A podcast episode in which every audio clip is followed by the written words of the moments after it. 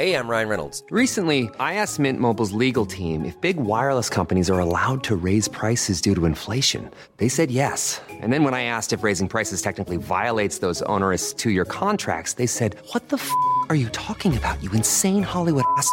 So to recap, we're cutting the price of Mint Unlimited from $30 a month to just $15 a month. Give it a try at mintmobile.com slash switch. $45 upfront for three months plus taxes and fees. Promo rate for new customers for limited time. Unlimited more than 40 gigabytes per month. Slows. Full terms at mintmobile.com.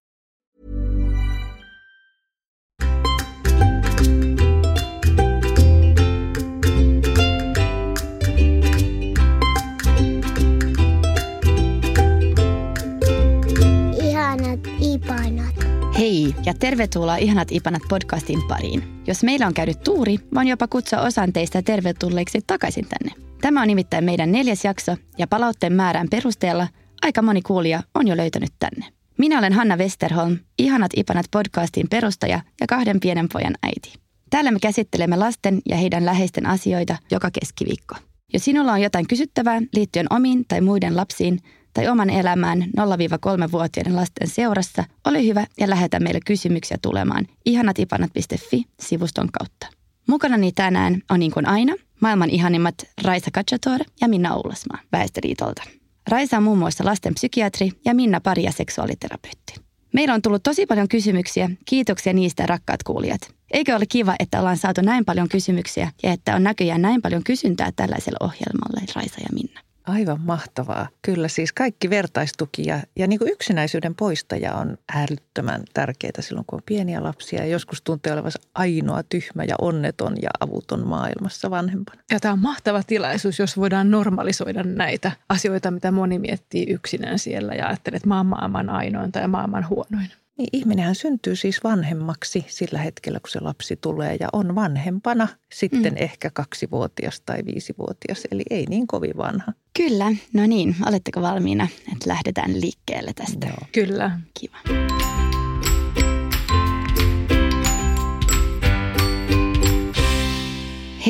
Minä olen 60-vuotias isoäiti kolmelle pikkupojalle, joista kaksi on tyttäreni ja yksi poikani jälkeläisiä. Olen huomannut, että meillä on aika erilaisia tapoja kasvattaa, ja kun pojat ovat minun luonani, mitä tapahtuu ainakin pari kertaa viikossa, niin annan heidän tehdä asioita, mitä he eivät saa kotona tehdä. Annan heidän esimerkiksi syödä, mitä lapset silloin haluavat, ja annan heidän myöskin katsoa piirrettyjä. Puolustuksekseni haluan sanoa, että leikimme myös paljon yhdessä.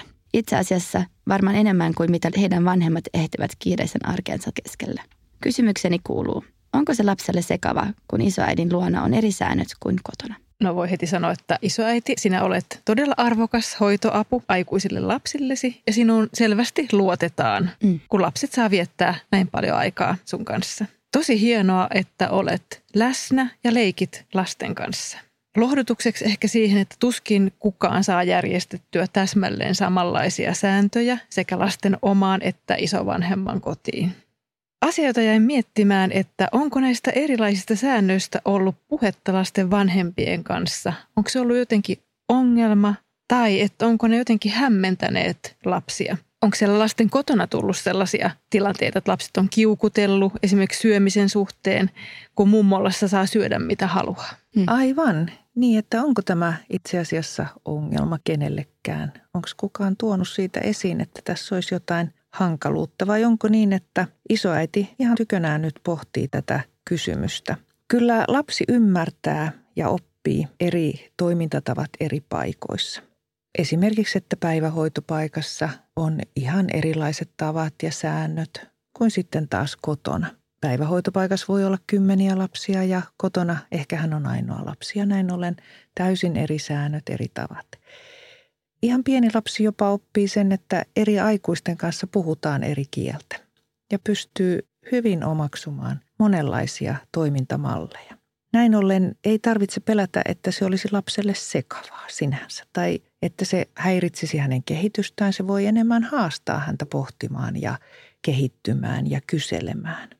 Jos kukaan ei näe tätä tilannetta ongelmana, siitä ei todellakaan kannata tehdä ongelmaa. Toki lapsi kysyy toiminnallaan ja sanoilla erilaisia sääntöjä eri paikoissa, ottaa ne puheeksi ja voi sitten kiukutella kotona, kun ei saa tehdä samoja asioita. Mutta tällöin kotona ihan riittää se toteamus, että täällä toimitaan näin Mm. Ja silti voi siellä isoäidin luona olla eri vapauksia. Ja toki jos tämä asia niin kun askarruttaa mummon mieltä, niin sitten hän, hän voi kysyä niiltä vanhemmilta, että onko tullut jotenkin ongelmallisia tilanteita. Jos hän sitä kovasti miettii omassa mielessään, mm. niin kysymällä usein asiat selviää.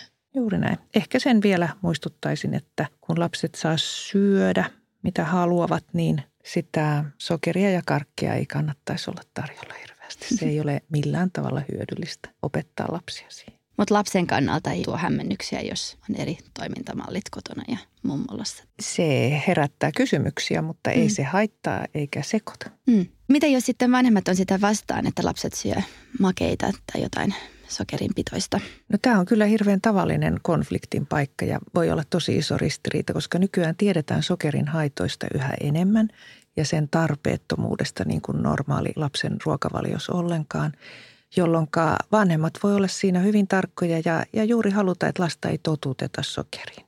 Sitten taas isovanhempien sukupolvi on elänyt sitä aikaa, kun ei tiedetty. Ajateltiin, että sokeri on hyväksi ja lapsi kasvaa, kun saa jäätelöä ja karkkeja ja tikkareita ja suklaa on perusruokaa ja ruoalla on rakastettu myös, jotenka tästä tarvitaan aika tiukka keskustelu isovanhempien kanssa ja isovanhemmat ei saa loukkaantua siitä, hmm. että tämmöinen periaate on, koska se on ihan järkevä. Ja jos lapsi ei opi niihin makeisiin jukurteihin ja karkkeihin, niin ei lapsi niitä kaipaa eikä menetä mitään ihanaa elämästä.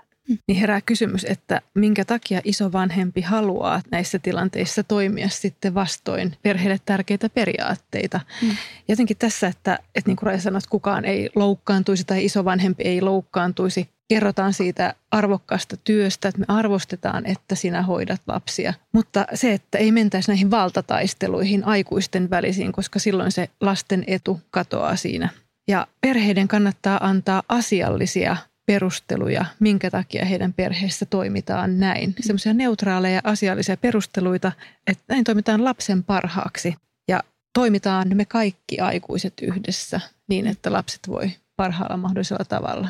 Ja ne karkit ja jätskit ja muut voi korvata esimerkiksi marjoilla ja hedelmillä ja muilla terveellisillä. Tai voi vaikka leikata kurkuista porkkanoista ohuita tikkuja ja laittaa niitä kuppiin ja niitä voi vaikka dipata sitten jollain kermaviilillä, jos haluaa jotain tällaisia jälkiruokia. Lapset on tosi tyytyväisiä ja tykkää sellaisesta hmm. vähän vaivan näköä, vähän jotain erikoisuutta, mutta sekin voi olla terveellistä. Hmm. Ja sekä isovanhemmille että vanhemmille muistutukseksi, että se lapsi on vanhempiensa lapsi. Vanhempien oikeus on päättää tämä asia ja isovanhempien velvollisuus on kunnioittaa sitä, vaikka he on kasvattanut jo omat lapsensa. Mm. Nyt eletään tätä päivää ja sillä hyvä. Tosi hyvä.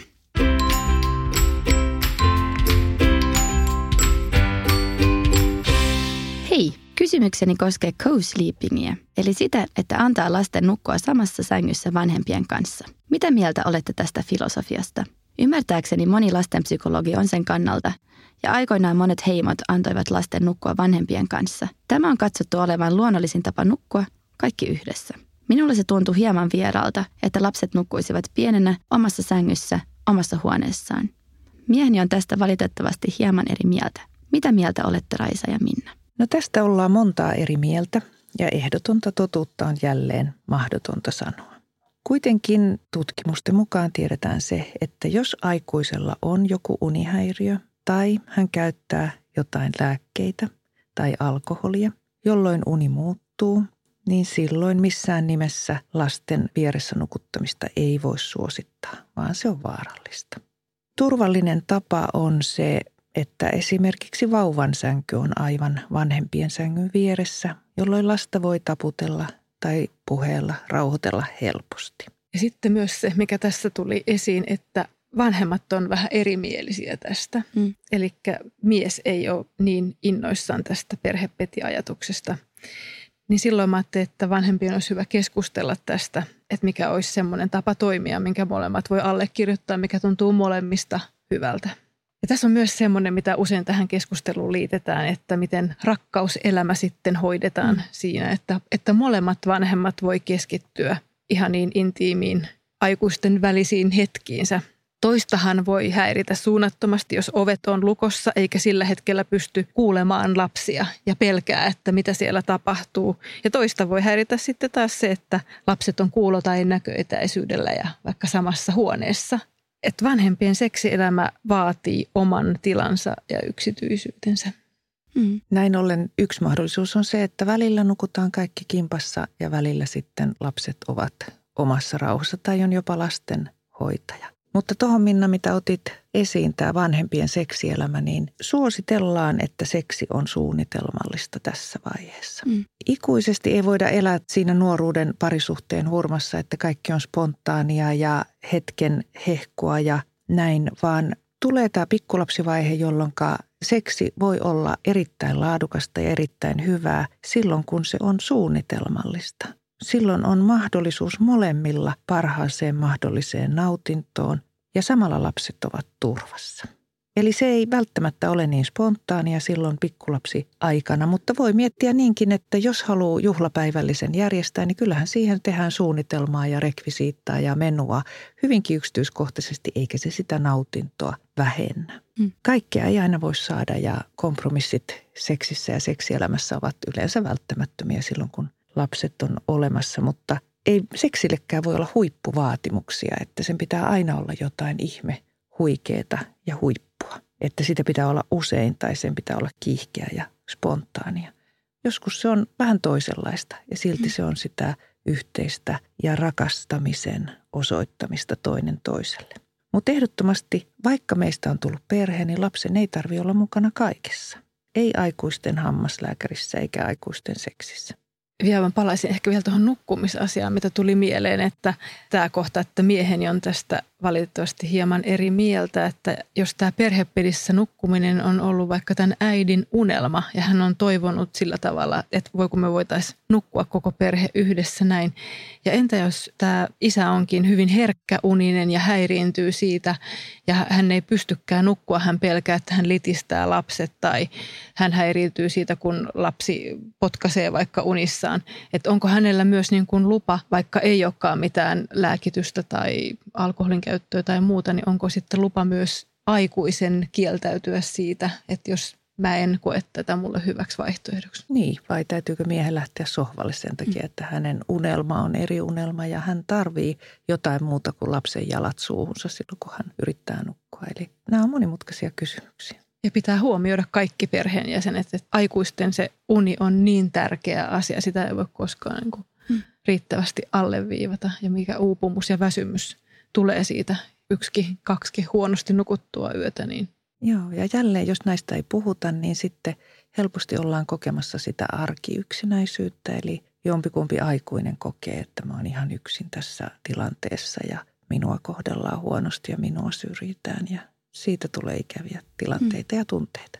Eli puhukaa, puhukaa, pohtikaa, kuunnelkaa niitä sen toisen näkökulmia ja arvostakaa sen toisen kokemusta, vaikka se on täysin eri kuin sun oletukset ja oma lapsuuden kokemus ja nykypäivän unelma. Kun sä sanoit Raisa, että voisi miettiä joku kompromissi tässä vaiheessa, että välillä lapsi nukkuu vanhempien kanssa ja välillä hän nukkuu omassa huoneessaan, jos on sellainen omassa sängyssä. Niin nyt mä oon taas oppinut sen, kun meillä oli se unikoulu ja univalmentaja meillä tässä vähän aikaa sitten, että lapsen kanssa pitää olla tosi johdonmukainen, että tekee aina samalla tavalla, mielellään samoihin aikoihin ja näin poispäin. Niin miten tämä sitten toimisi, jos lapsi nukkuisi esimerkiksi vaikka viikon isän ja äidin kanssa ja sitten viikon omassa sängyssä, että meneekö se lapsi ihan sekaisin siitä tai voisiko sellaista kokeilla? No nyt sitten lapset on tässä myös erilaisia, että on erittäin tämmöisiä saman rytvin ja järjestelmällisen systeemin vaativia lapsia ja sitten taas hyvin poheemeja, jotka voi nukkua niin kuin sohvalla tai sängyn alla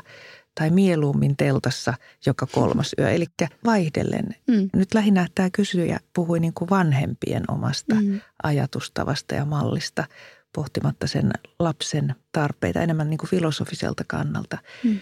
Mutta jos on niin kuin systeemiä vaativa lapsi, niin ei kannata ottaa sitten välillä viereen, koska siitä tulee taas viikon vierotus. Näin on. Kiitos. Say hello to a new era of mental health care. Cerebral is here to help you achieve your mental wellness goals with professional therapy and medication management support. 100% online. You'll experience the all new Cerebral Way, an innovative approach to mental wellness designed around you.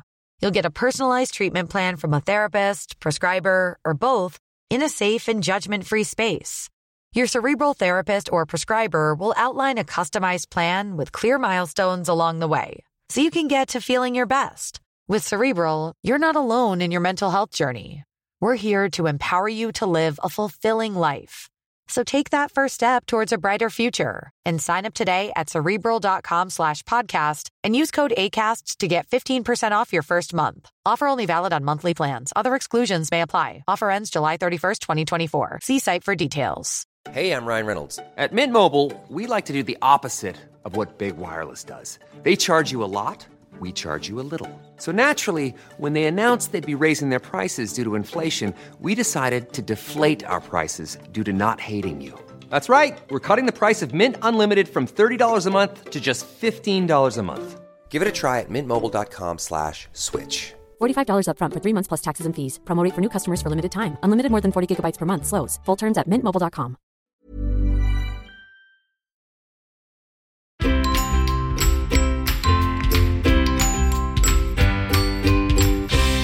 Raisa, Minna ja Hanna.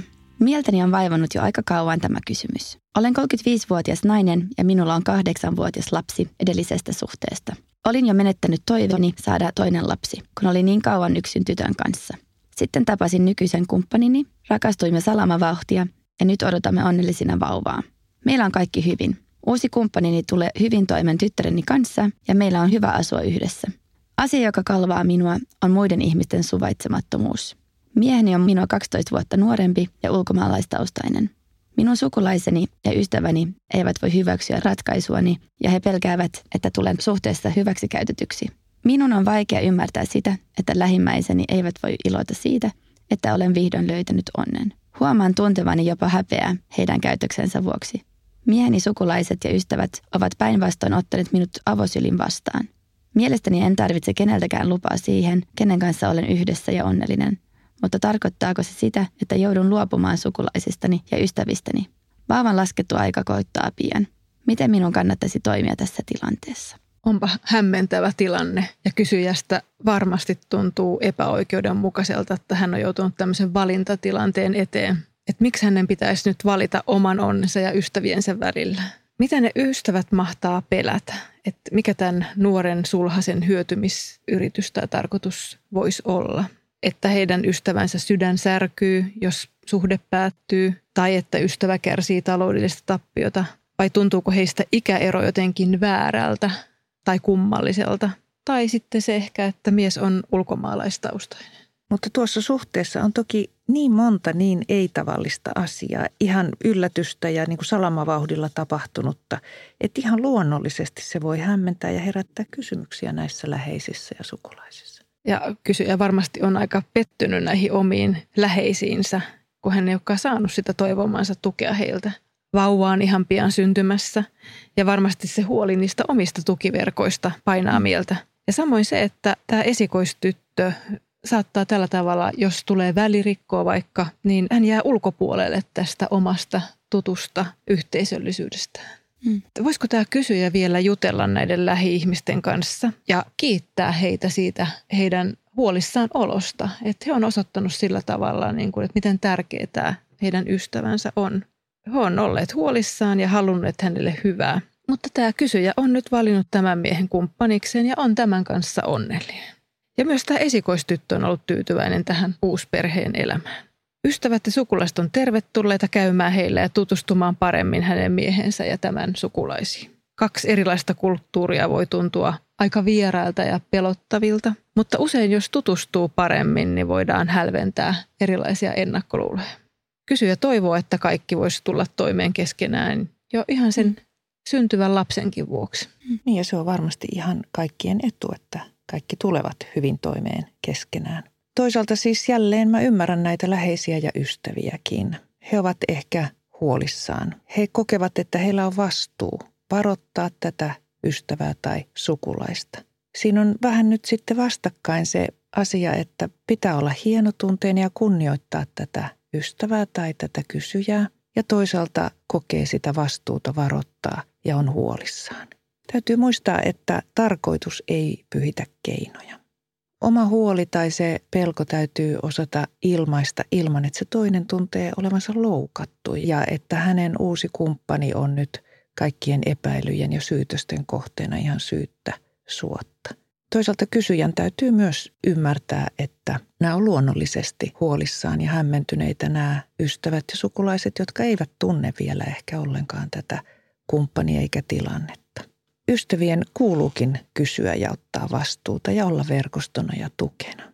Mutta he eivät voi ottaa vastuuta kysyjän elämästä eikä kysyjän tilanteesta, että tämä on ehkä tämmöinen vanhakantainen ajatus ja tapa puuttua vähän liikaakin ja ehkä vähän liian ronskilla varottelun ja hälyttelyn äänellä. Se pitäisi tehdä nätisti ja, ja varmasti nämä just Minna, niin kuin sanoit, nämä keskustelut ja tutustuminen – kaikki tutustuisi toisiinsa ja voitaisiin puhua asioista, niin se selventää. Ja, ja nämä ystävät ja sukulaiset, joita tarvitaan verkostona ja tämän esikoislapsen takia, niin tulee vastaukset kysymyksiin ja tilanne helpottuu. Mutta sitten tiedetään myös, että joskus tämmöiset ennakkoluulot voi olla tosi syviä ikäeroon tai ulkomaalaistaustaisuuteen tai johonkin. Ja joskus todellakin on valittava, että onko se minun onni ja minun kumppani ja minun perhe tärkeämpi vai ovatko ystävät ja sukulaiset tärkeät. Ne voivat kyllä vaihtua elämässä monesta syystä.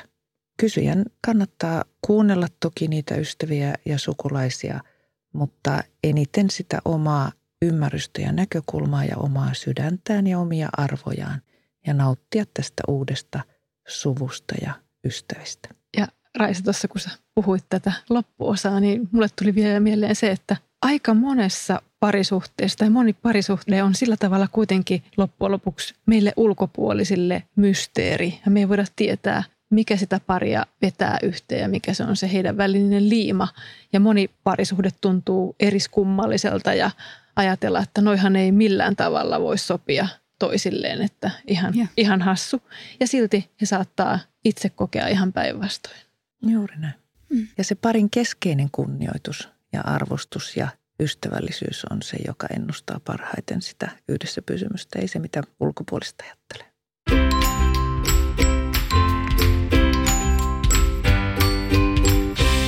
Hei Raisa ja ystävät, kiitos tästä mahdollisuudesta kysyä neuvoa oman tukalan tilanteeseen. Meillä on avovaimoni kanssa kaksivuotias poika. Olen hoitanut poikaa kotona nyt yli vuoden ja se on ollut isyyttäni vahvistavaa ja mahtavaa aikaa meille molemmille. Olemme hyvin läheiset pojan kanssa ja hän pitääkin minua ensisijaisena hoitajanaan. Ongelmaksi koen avovaimoni käyttäytymisen. Kun hän tulee töistä, hän lähtee liikuntaharrastukseen. Hän on sanonut, että hänen on saatava käydä salilla kuusi kertaa viikossa. Treenien jälkeen hän tapaa mielellään ystäviään ja kun hän vihdoin tulee kotiin, jossa odotamme häntä pojan kanssa, hän uppoutuu mieluummin somemaailmaan, kun seurustelisi meidän kanssa. Tuntuu, että kaikki muu kiinnostaa meitä enemmän. Kun yritän kertoa hänelle, mitä kaikkea kivaa olemme tehneet päivän aikana, hän tuskin korvaansa lotkauttaa. Hänen omat vanhempansa olivat yrittäjiä ja melkein aina töissä, ja hän oppi olemaan pienestä pitäen yksin, eikä kokenut vanhempien hoivaa ja huolenpitoa. Minun äitini oli perhepäivähoitaja, ja siis aina kotona, ja häneltä riitti joka lapselle rakkautta ja huomiota. Meidän lapsuuden kodin mallimme ovat niin erilaiset, enkä ollut ajatellut ennen lapsen hankintaa, että meistä tulisi tällainen perhe. Olimme ennen perheellistymistä todella hyvät ystävät puolisoni kanssa. Nyt minusta tuntuu, että lapsen myötä luovun kaikesta entisestä ja hän ei ole muuttanut mitään. Koen tämän aika epäoikeudenmukaisena. Olen pian palaamassa töihin. Minkälaisia neuvoja antaisitte minulle, että kotitöiden jakoon ja lapsen hoitamiseen saataisiin tasa-arvoa? Miten voisimme taas lähentyä vaimoni kanssa? Kiitos tästä kysymyksestä ja tosi tärkeää, että kysyt tätä Tästähän epäoikeudenmukaisuuden tunne huokuu todella vahvasti ja se tunne katkeroittaa, ellei sitä käsitellä. On erittäin tärkeää pohtia nyt tätä kysyjän pettymystä ja epätasa-arvoa. Se, mitä lastenpsykiatrina tulee mieleen tämmöisessä tilanteessa, on se erittäin tavallinen vaara, että – kun toinen vanhempi on katkera ja loukkaantunut toiselle vanhemmalle, niin se katkeruuden ja epäoikeudenmukaisuuden tunne välittyy ja välitetään sinne lapseen. Eli se haittaa sitä lapsen ja vanhemman yhdessäoloa. Ja tämä katkeroitunut vanhempi alkaa kokea, että sinä lapsi siinä olet koko ajan tarvitseva. Et anna minun elää omaa elämääni. Minä en saa harrastaa koko ajan pitää vaan olla sinun kanssa ja taas on ilta edessä ja päivä edessä ja mä en halua tätä. Mä en halua, että elämä on näin epäoikeudenmukaista. Näin ollen kannattaa selvittää nämä asiat ennen kuin alkaa osoittaa vihaa, ehkä kiertotietä sille viattomalle lapselle. Mä että tämä on just hyvä kohta, missä tämä kysyjä alkaa niin kuin miettiä tätä oikein todenteolla. Hän varmaan omassa mielessä on miettinyt jonkun aikaa. Eli tässä muutostilanteessa lähtee nyt aktiivisesti hakemaan uutta vastuunjakomallia perheeseensä. Näin ei voi jatkua, tämä on epäoikeudenmukaista. Mutta toisaalta tämä lapsen äiti voi myös yhtä lailla tuntea huonommuutta siitä, että hän on jäänyt tässä perhesysteemissä ulkopuolelle. Ja tämähän on jotenkin paljon epätyypillisempää, että äiti ei ole niin vahvassa roolissa, vaan hän on siellä, hän on ulkopuolisena. Ja ehkä hänellä ei ole ollut oikeanlaisia keinoja päästä lähemmäs miestään ja lastaan, vaan hän on toiminut tällä lapsuudestaan tutuksi havaitsemallaan mallilla – ottamalla aina lisää etäisyyttä, kun olo on tuntunut ahdistavalta ja käyttämällä kaiken aikansa toimintaan, että vaikuttaa, että hän pakenee monenlaisiin erilaisiin toimintoihin eikä pääse jotenkin liittymään siihen perheeseen. Että äiti ei ole löytänyt omaa luontaista paikkaansa ja roolia ja kokee vanhemmuuden vieraaksi itselleen. Näiden vanhempien pitäisi päästä nyt semmoiseen rakentavaan keskusteluyhteyteen siitä, että miten jatkossa toimitaan ja millä tavalla perheäiti voisi tulla enemmän läsnä olevammaksi perheessään. Minkälaiset muutokset auttaisi häntä?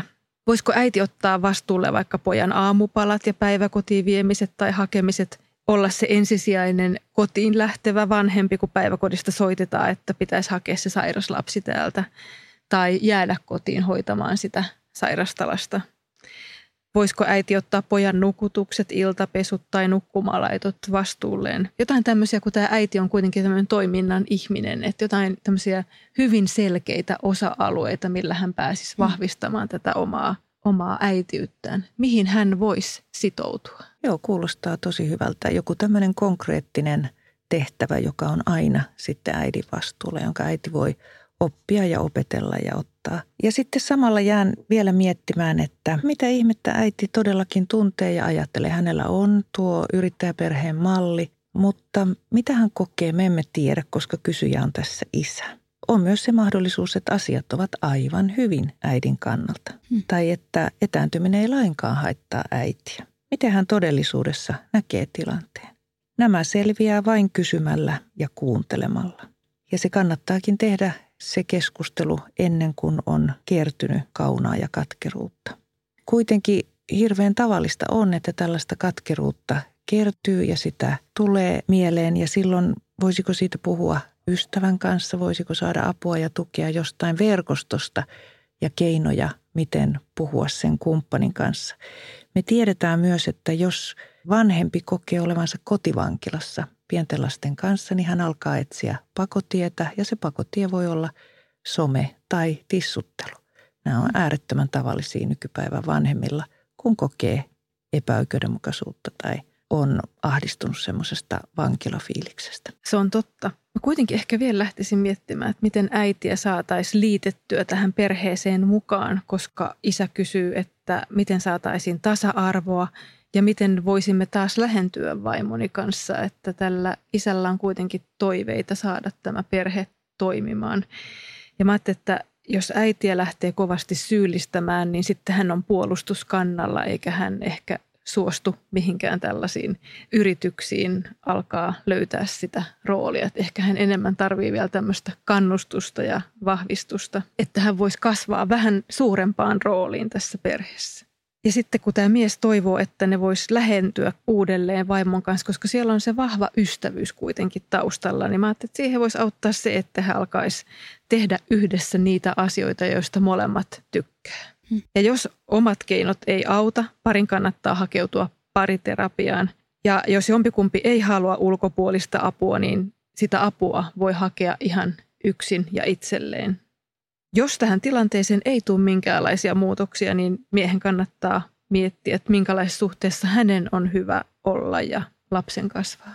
Juuri näin, eli jälleen olemme tilanteessa, että neuvottelutaidot ja riitelytaidot punnitaan.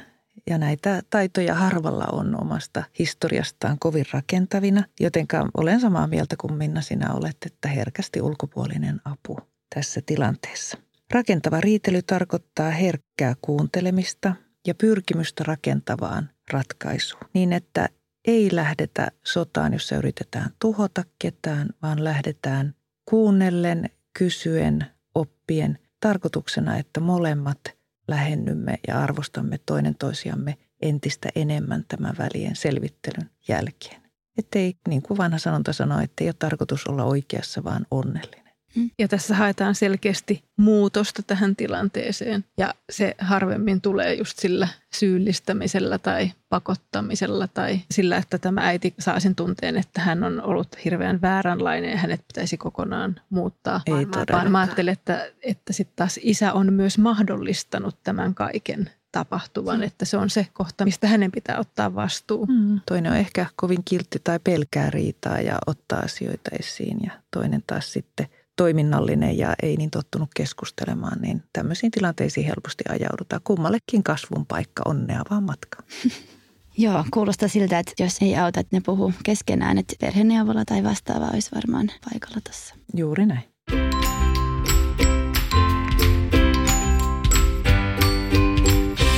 Hei ihana tipanat tiimi. Meillä on 15 kuukautinen ihana pikkupoika. Olen raskaana ja laskettu aika on neljän kuukauden päästä. Kun saimme tietää, että olen raskaana, päätimme hakea pojallemme päivähoitopaikkaa, missä hän olisi puolikkaita päiviä. Ajattelimme, että olisi hyvä, että aloittaisi päiväkodin ennen kuin uusi lapsi syntyy ja että hänellä olisi elämässä muutakin sisältöä kuin isä ja äiti. Haluaisimme välttää sitä, että esikoisemme tuntisi uuden vauvan työntäneen hänet pois luotamme. Poikamme on, hyvin, poikamme on hyvin aktiivinen ja vaatii tosi paljon ulkoilua sekä liikuntaa päivisin. Vatsani on jo aika iso ja minua väsyttää tietenkin paljon. Väsymys ei ole tosin täysin raskauden aiheuttamaa, koska poikamme herää jatkuvasti öisin, jopa neljästä viiteen kertaa yössä. Toivon siis päivähoidon antavan minulle myös hengähdystauon, jotta jaksan olla hyvä äiti pian kahdelle lapselle. Meillä oli YT-neuvottelut työpaikallani, joten en ole tällä hetkellä töissä, mutta olen aloittanut opiskelut. Poikani olisi päiväkodissa puoli kymmenestä kahteen ja hehän nukkuvat siellä 12 ja 14 välisenä aikana. Mitä mieltä te olette tästä? Koin nimittäin hieman huonoa omatuntoa siitä, että jättäisin näin pienen poikamme päivähoitoon. No tässä kohti tekee kyllä mieli sanoa, että lapset ovat hyvin kestäviä ja sopeutuvia. Tilannetta pitää katsoa koko perheen hyvinvoinnin kannalta. Useinkin aktiivinen lapsi nauttii leikkikavereista ja voi jopa kokea vauvan kanssa kotonaolon tylsäksi. Ja kun siellä on uupunut, ehkä ärtynyt, huonosti nukkunut vanhempi ja se pieni vauva, joka vaatii jatkuvaa huolenpitoa, niin mustasukkaisuus voi oikein lehahtaa helposti. Muutama tunti päivittäin ei haittaa mitään. Ainakin sitä kannattaa kokeilla. Tärkeintä on, että äiti saa myös lepoa ja tietää, että lapsi on turvassa. Ja sitten äiti puhuu myös ä, lapsen yöheräilyistä, jotka uuvuttaa, väsyttää häntä. Minkälaiset mahdollisuudet isällä olisi hoitaa esikoista öisin ja saada näitä öitä rauhoitettua? Herää myös kysymys, että onko teillä mahdollisesti isovanhempia tai sisaruksia tai kummeja, jotain ystäviä, jotka vois tulla auttamaan myös öisin, jotta se esikoinen saadaan nukkumaan ja koko perhe saa sitä tuiki tärkeää lepoa. Olisi hyvä luoda yhteisöllisyyttä. Ei ennenkään ole tarvinnut pärjätä yksin. Ja jos sä oot itse siinä tilanteessa nyt, että sulla on vähän niin kuin, menee jo paremmin omien lasten kanssa, etkä on niin uupunut, niin auta ja ehdota asioita uupuneille perheille. Tarjoa sun tukea. Hae vaikka perheen esikoinen reippaalle ulkoilulle ja etenkin sitten, kun se pikkunen vauva on syntynyt ja, ja niin kuin auta sitä äitiä, auta Just sitä näin, perhettä. eli tämmöinen ulkopuolinen yörauhoittelija voi olla hyvä nukkumisen opettamiskuuri esikoiselle, joka vielä valvoo ja heräilee jatkuvasti. Jos vanhemmat ei itse saa lasta rauhoitettua ja totutettua pitempiin päiväuniin. Toki tässäkin tämä esikoinen on vielä tosi pieni. Ja samalla haluan tälle kysyjälle vielä painottaa, että laadukkaan päivähoidon ei tutkimusten mukaan ole todettu olevan lapselle mitenkään haitallista, joten asiasta ei kannata potea turhaa syyllisyyttä. Ja vielä sitä tuli mieleen. Raisan ja mun entinen työkaveri, joka oli silloin itse lapseton, niin antoi tutuille lapsiperheille lahjakortteja kortteja, joissa hän antoi omaa aikaansa lahjaksi. Hänellä oli erilaisia, oli lahjakortti, missä hän vei jonkun perheen lapsen eläintarhaan tai tuli yöksi auttamaan. Että hän antoi tällaisia lahjoja, ne oli musta aivan mahtavia. Aivan mahtavaa, tosi Joo. kiva. Ja vielä yksi esimerkki tässä kuulin juuri viikonloppuna, että yksi tuttava kertoi, kun hänen lapsensa oli saanut lapsen, eli yksi oli tullut vaariksi, niin sanoi, että meni käymään siellä kotona ja ne on hoitanut sen niin, että siellä isä ja äiti voi lasten kanssa olla kaksi viikkoa ilman, että heidän tarvii mennä kummankaan edes kauppaan. Kaverit tuovat ruokaa Oho. ja hoitavat kaiken, että todella hienoa ja rohkeaa suunnittelua, yhteisöllisyyttä.